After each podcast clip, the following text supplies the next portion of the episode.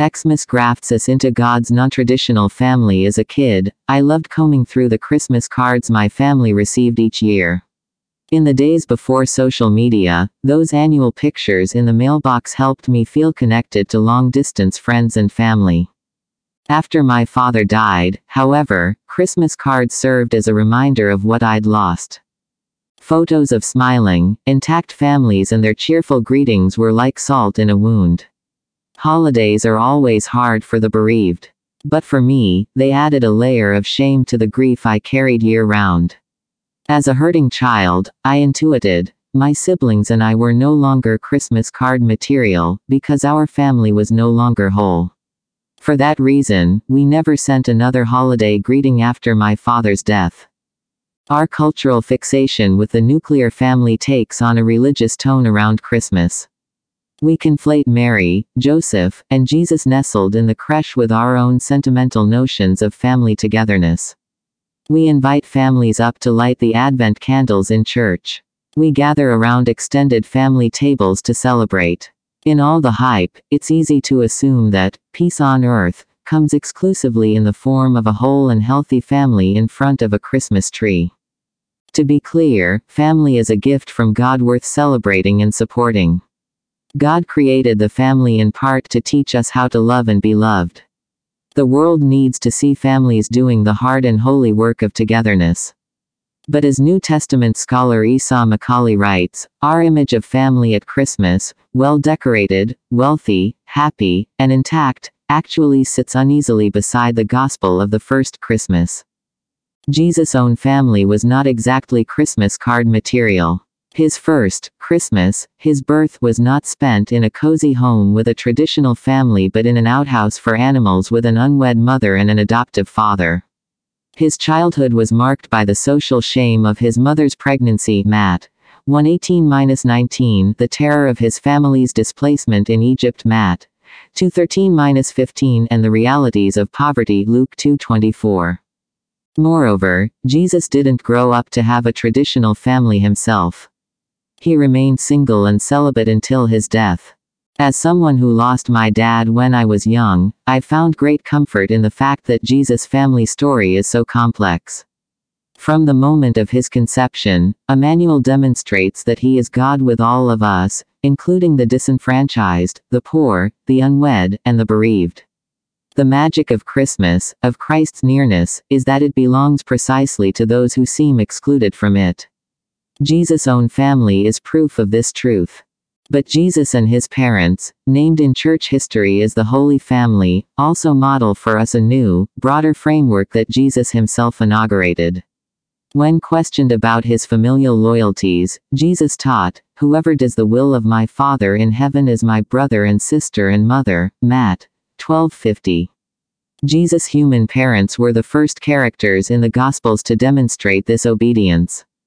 Mary's famous, yes, to Gabriel's message is what made her Jesus' mother.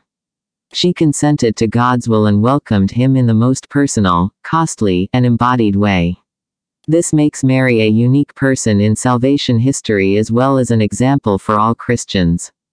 Similarly, Joseph obeyed the angelic command to take Mary as his wife and welcome her son as his heir. Matt 118-25. Joseph's profound humility and servanthood illustrate God's countercultural kingdom and remain a prophetic witness for us today. In their collaborative obedience to God, Mary and Joseph lived together the way that Adam and Eve were intended to. Their partnership represents the beginning of redeemed humanity, the family of God. In other words, the main characters in the Christmas story don't just give us a model for the nuclear family. They give us a model for the church. We still need the nuclear family in my own childhood. During and after my father's death from cancer, the church became to me a holy family, a community that fathered and mothered me in obedience to God.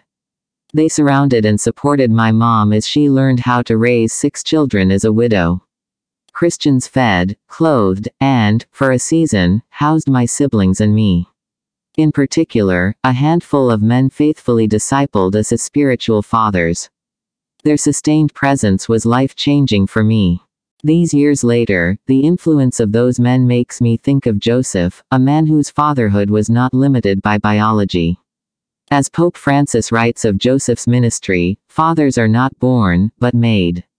Whenever a man accepts responsibility for the life of another, in some way he becomes a father to that person. Jesus did not come to abolish the family. But he did come to expand it. He came so that we could share in his sonship and sit at his family table.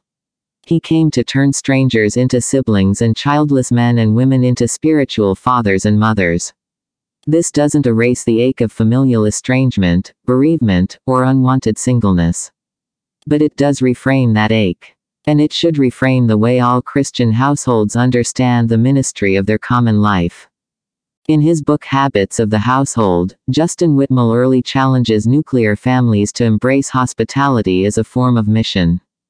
We don't care for our household because our responsibility is to our bloodline and no one else, that is a cloaked form of tribalism, he writes. Rather, we care for the family because it is through the household that God's blessing to us is extended to others. As Christmas approaches, we can reflect on the small, non-traditional household that extended God's blessing to the world through the birth of Christ. And we can marvel at how that household expands to encompass each of us. I marvel at that truth every time I look at an icon of the Holy Family that sits on my desk. It was given to me by a friend when I was pregnant, and it usually inspires me to pray for my own ministry as a mother to three children. But occasionally, I think of it as a family portrait in which I'm somehow mysteriously present, as well. To be clear, Jesus' human family wasn't as distinct.